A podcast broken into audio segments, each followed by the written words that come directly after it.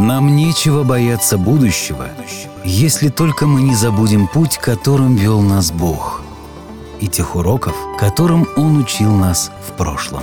Смело смотри в будущее, вспоминая уроки прошлого вместе с нами. Добро пожаловать на подкаст «История адвентистов седьмого дня», эпизод номер 36, «Расовые границы», часть вторая, годы 1891 1895. В прошлом выпуске мы говорили о том, что адвентисты седьмого дня решили всерьез заняться миссионерской деятельностью на юге Соединенных Штатов. Эллен Уайт признала южную часть страны самым приоритетным миссионерским полем на тот момент. Однако сама она в то время находилась в Австралии. Это был первый случай в ее жизни, когда она не присутствовала в самой горячей точке миссионерской деятельности. Но расстояние не останавливало ее. Все, что могла, она делала с помощью писем. Именно поэтому ее призывы к работе на юге носили такой настойчивый характер. Несколько человек действительно откликнулось на этот призыв. Тех, кто трудился в то время на юге Соединенных Штатов, можно было назвать настоящими героями. Они укрывались от жаждущих расправиться с ними разъяренных толп, уклонялись от соблюдения воскресных законов. К этим героям мы относим Чарльза Кинни и Килгора. Однако значительная часть славы за освоение Юга досталась Эдсону Уайту за его хитроумный план строительства миссионерского парохода и путешествия на нем вниз по реке Миссисипи. Пожалуй, с этого момента мы и начнем наш сегодняшний эпизод. Как вы думаете, справедливо ли то, что Эдсон Уайт получил столько внимания? Ну что ж, Давайте начнем с того, чем именно прославился Эдсон.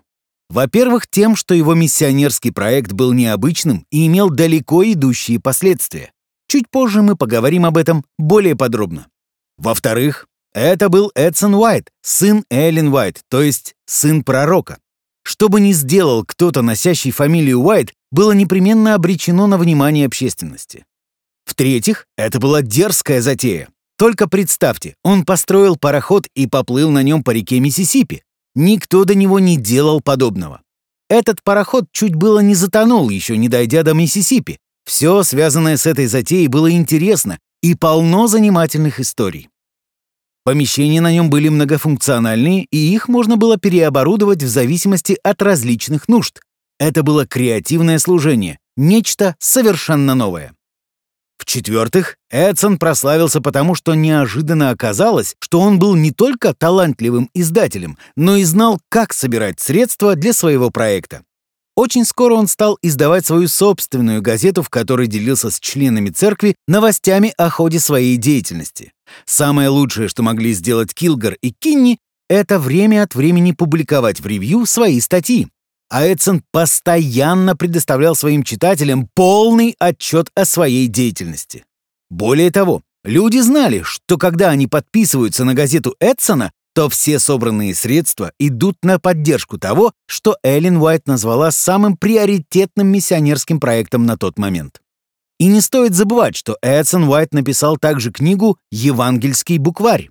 Эта книга преследовала три цели. Во-первых, выручка от продажи книги позволяла Эдсону осуществлять его миссионерскую деятельность. Во-вторых, эта книга была пособием для обучения людей чтению, и не просто чтению, но чтению основных евангельских учений Библии.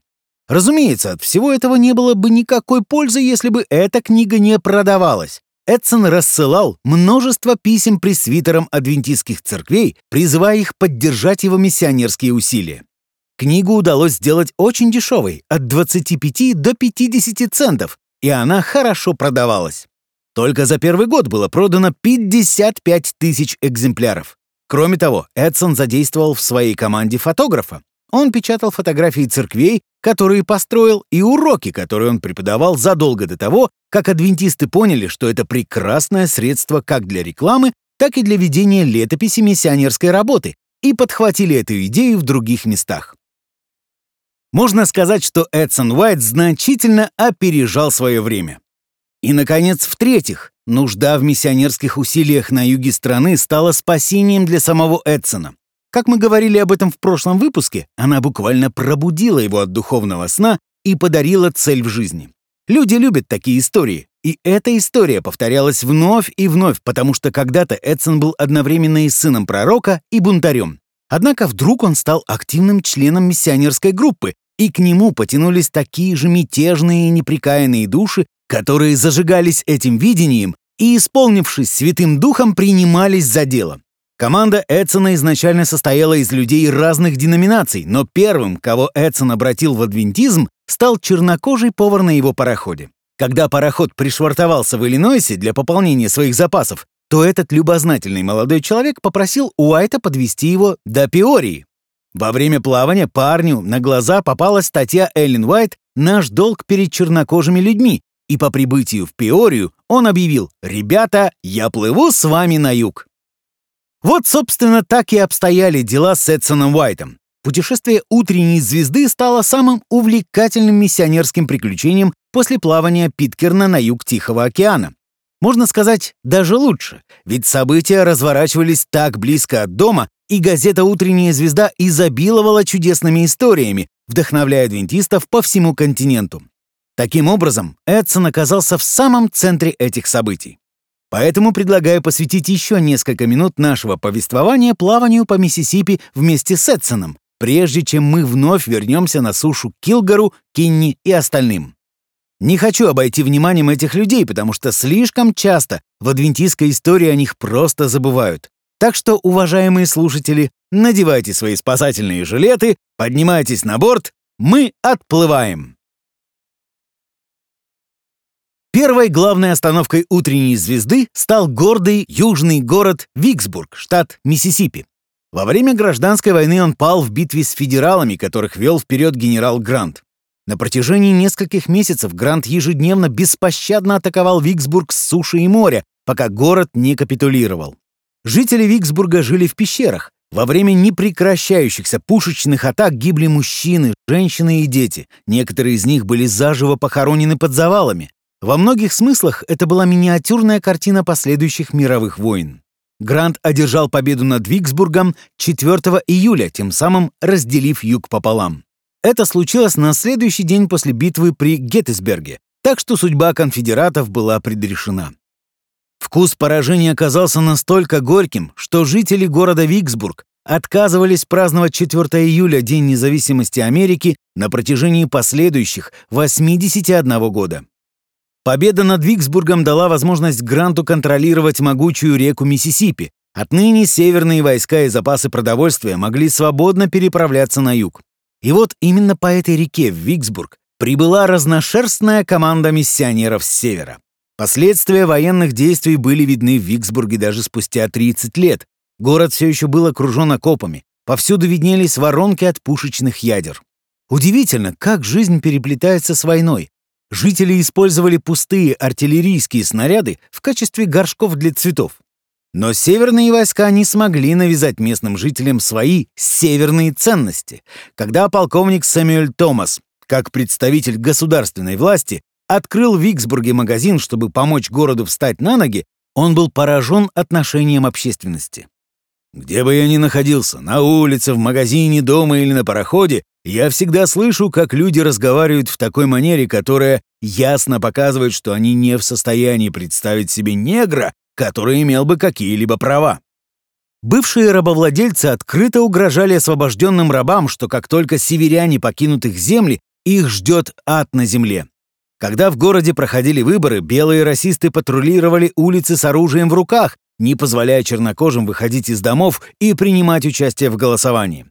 И несмотря на то, что к 1895 году, когда Эдсон и его команда прибыли в Виксбург, расистские настроения и открытые акты насилия поутихли, в воздухе все еще ощущалась враждебность по отношению к тому, что пыталась сделать команда «Утренней звезды». Разумеется, адвентисты были далеко не единственными, кто протянул руку помощи Виксбургу. Так несколько баптистских женщин вели уроки грамотности и помогали освобожденным рабам найти оплачиваемую работу. По сути, они делали все то, чем сегодня занимаются социальные работники. И именно в этом заключалась работа евангелиста на юге в то время.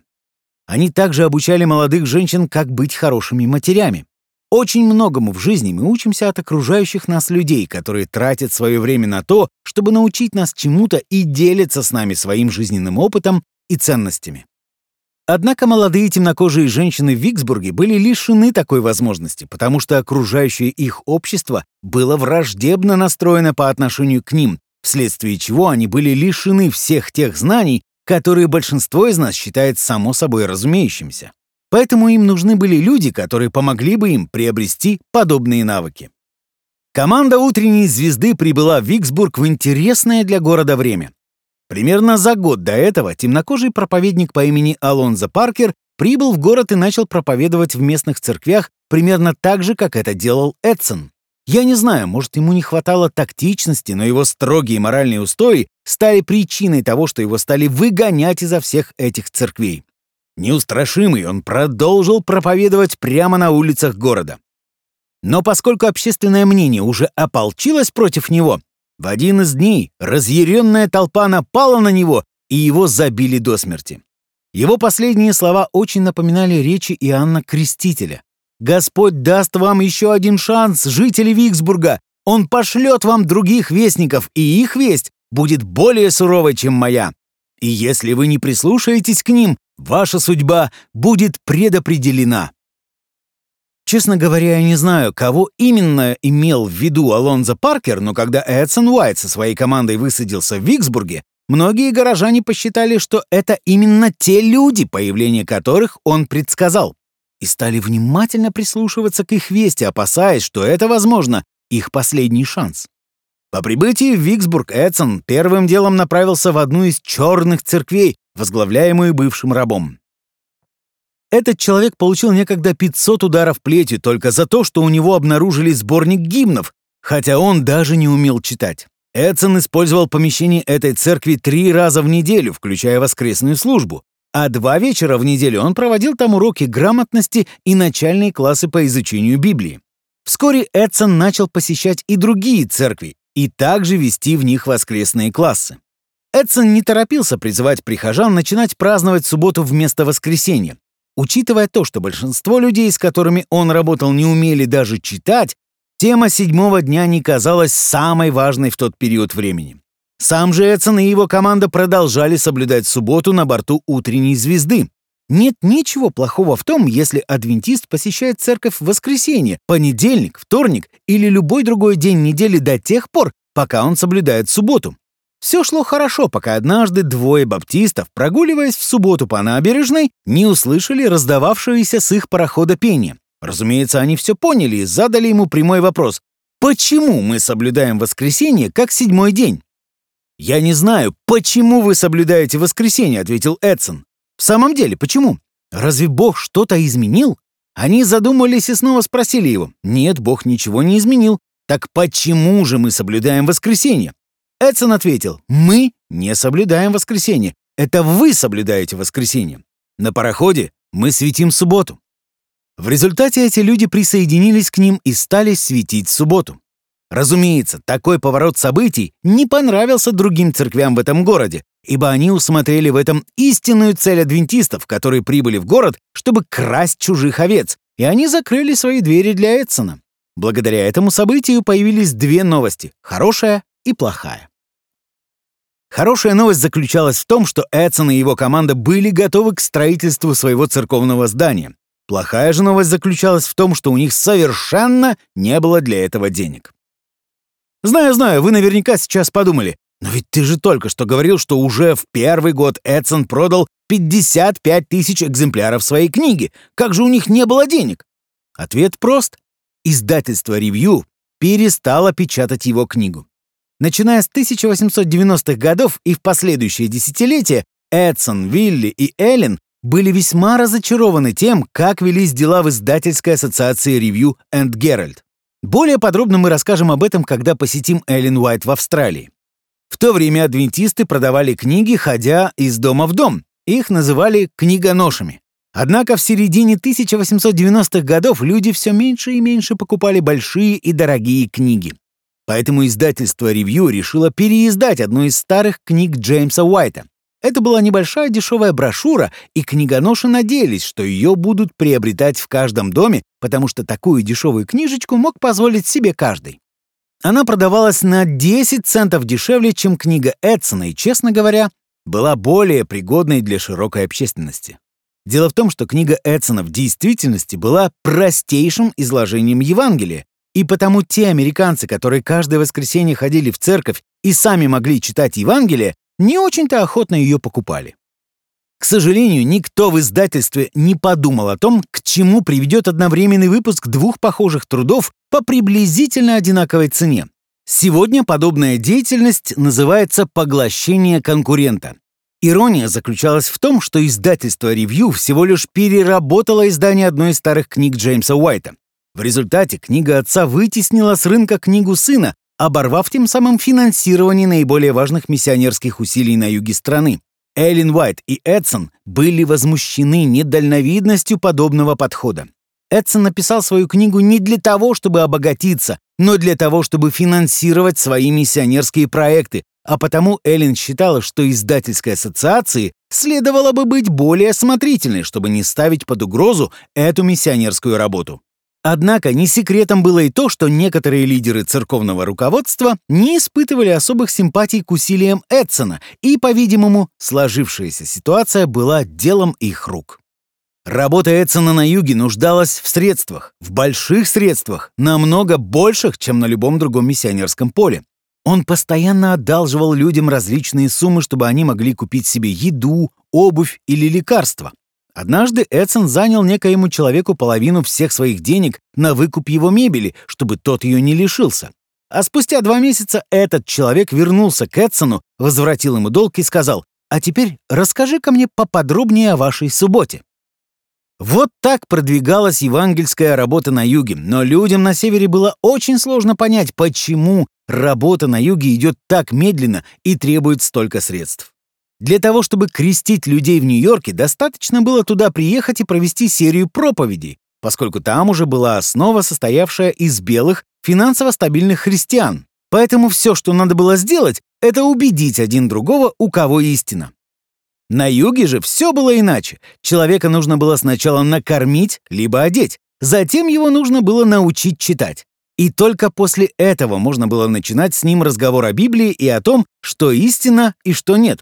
Возможно, что после того, как ты сделаешь для него все это, он прислушается к тому, что ты хочешь ему сказать. А если затем он начнет светить субботу, вследствие чего потеряет свою работу, как мы совсем недавно говорили, воскресные законы на юге были очень строгие, то ты должен будешь помочь ему найти новую работу.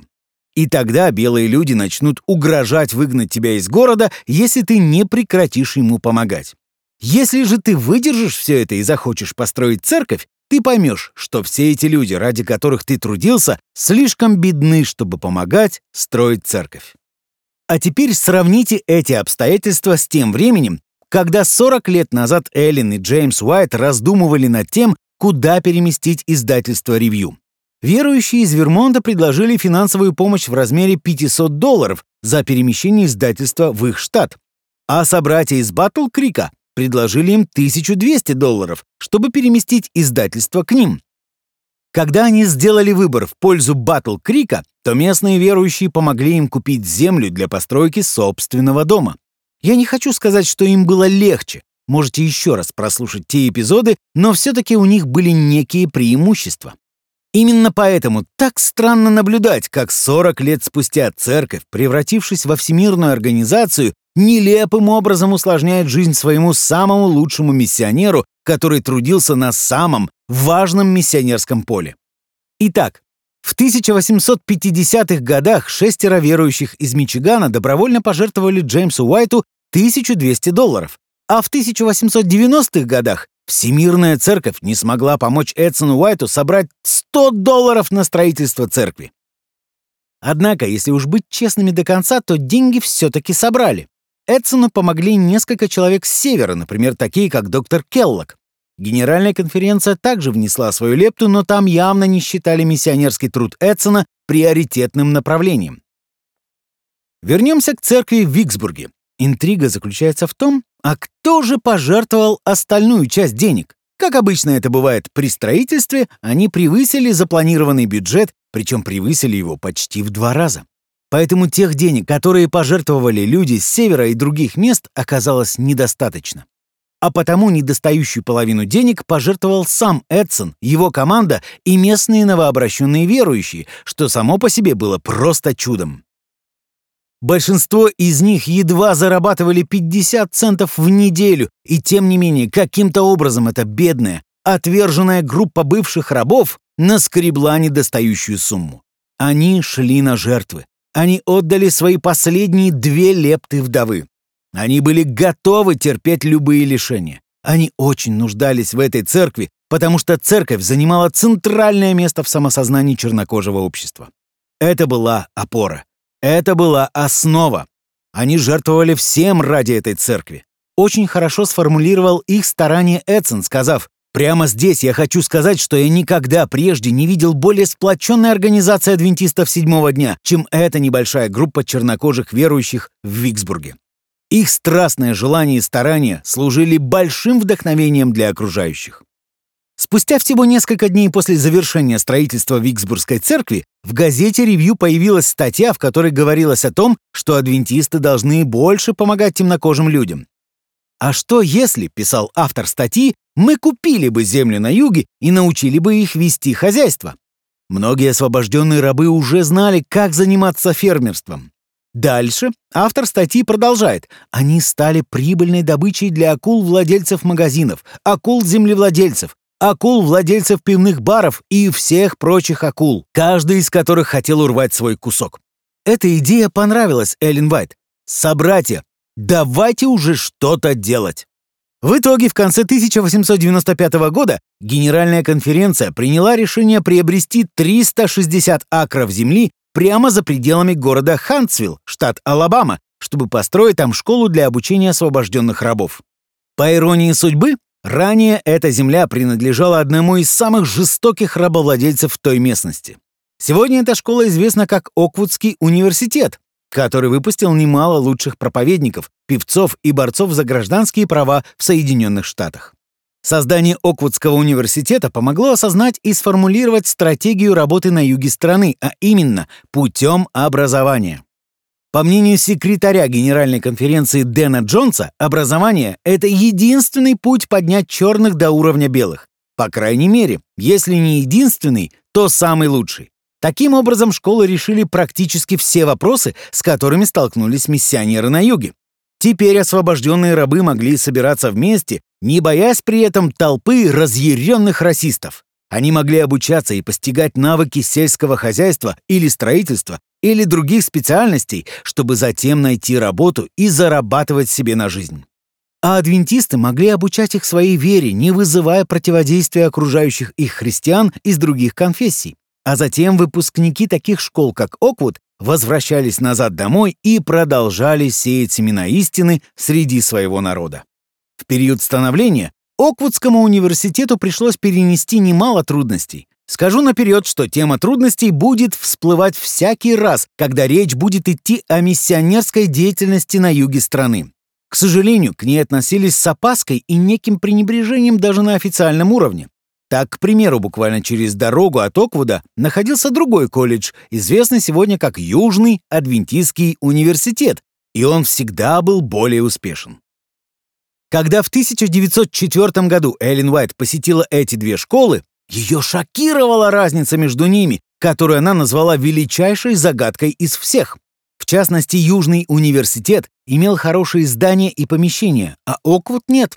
Разумеется, нет ничего плохого в том, чтобы иметь хорошие здания, но не в том случае, когда соседская школа твоих единоверцев отчаянно пыталась хотя бы отремонтировать крышу. Эллен назвала такое отношение недобрососедским и нехристоподобным. И это лишь один пример молчаливого, пассивного сопротивления, которое церковь проявляла к работе среди темнокожего населения. Хорошо хоть, что никто не говорил открыто «Зачем мы вообще туда отправились? Кому нужны эти черные?» При этом нельзя сказать, что церкви не было до них никакого дела. Неизменная официальная стратегия церкви гласила, что юг — это миссионерское поле, и все, как белые, так и черные, имеют право услышать Евангелие. Наконец-то церковь определилась с приоритетом в отношении миссионерской деятельности в Соединенных Штатах. Однако Эдсону, Оквуду и другим чернокожим миссионерам на юге приходилось усиленно бороться с тем, что даже сложно было сформулировать. Но если внимательно присмотреться к ранним годам этих двух учебных заведений, Южного и Оквудского колледжей, то самое лучшее слово, которое можно подобрать, это слепота. Эллен Уайт так и не смогла понять, почему люди из Южного колледжа не могли глянуть через дорогу и, увидев, что соседняя школа находится в нужде, помочь им. В действительности же дело было в том, что они попросту не замечали эту соседскую школу. Труд Эдсона, работа в Оквудской школе, они были будто невидимы. И, возможно, кому-то не понравится то, что я сейчас скажу, но и на сегодняшний день это правда. Эллен Уайт горела энтузиазмом, который она пронесла до конца своей жизни и старалась донести до каждого, кто желал это услышать. Надо видеть, замечать и знать, что делается как для наших афроамериканских братьев и сестер, так и ими самими. Она поистине была выдающейся поборницей миссионерской работы на юге страны. Нам остается только гадать, насколько эффективнее могла бы быть работа на юге, если бы Эллен в 1890-х лично находилась в Америке.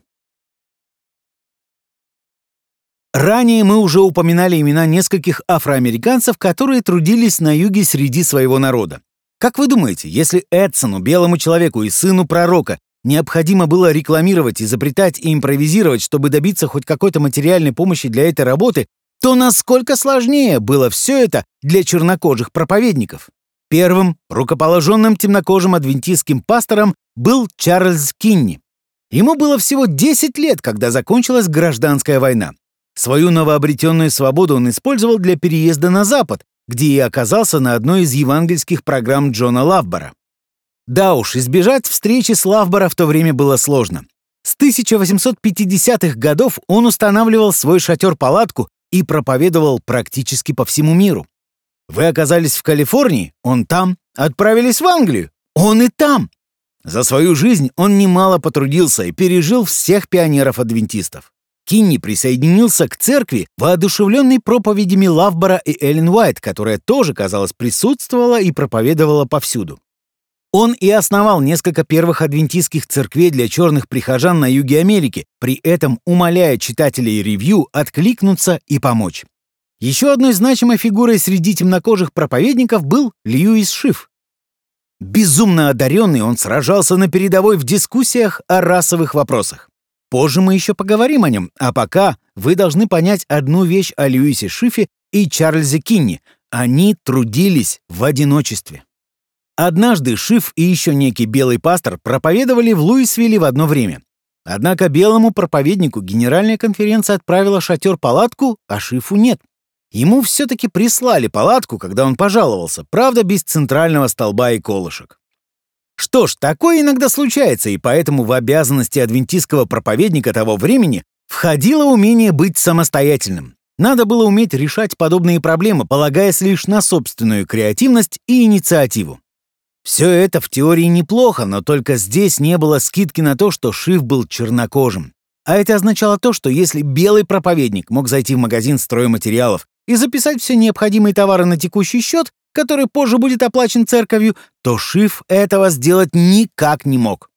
В то время чернокожие должны были расплачиваться только наличными.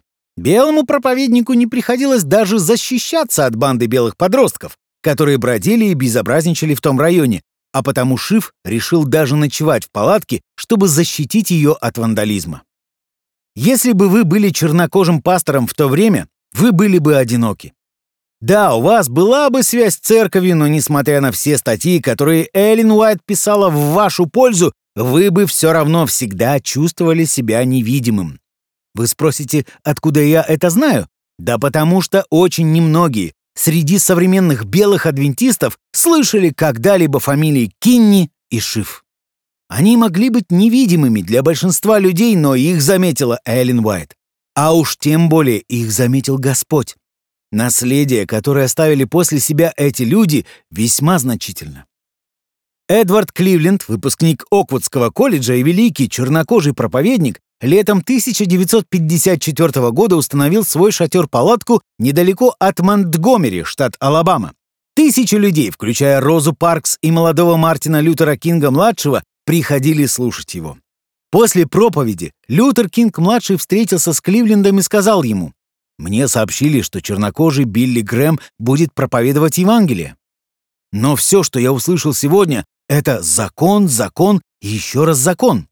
Вы наверняка опоздали к началу, парировал Кливленд, потому что все, что я проповедовал сегодня, это Господь, Господь и еще раз Господь. Ходят слухи, что 10 лет спустя Кливленд проповедовал в Балтиморе как раз в то время, когда туда приехал Мартин Лютер Кинг-младший, к тому времени уже вполне знаменитый. Водитель Кинга был адвентистом седьмого дня, и когда по дороге Кинг-младший увидел палатку Кливленда, то попросил своего водителя остановиться и припарковать машину, чтобы пойти послушать хорошую проповедь. Однако давайте вернемся к утренней звезде. В начале 1900-х пароход успешно завершил свою работу. И до этого на нем даже успела прокатиться Эллен Уайт. Он затонул в 1905 году, и некоторые части от него были доставлены в Оквуд, где и по сей день их можно увидеть в одном из университетских музеев как символ великой жертвенности и преданности цели — донести Евангелие до сердец угнетенных и невидимых людей.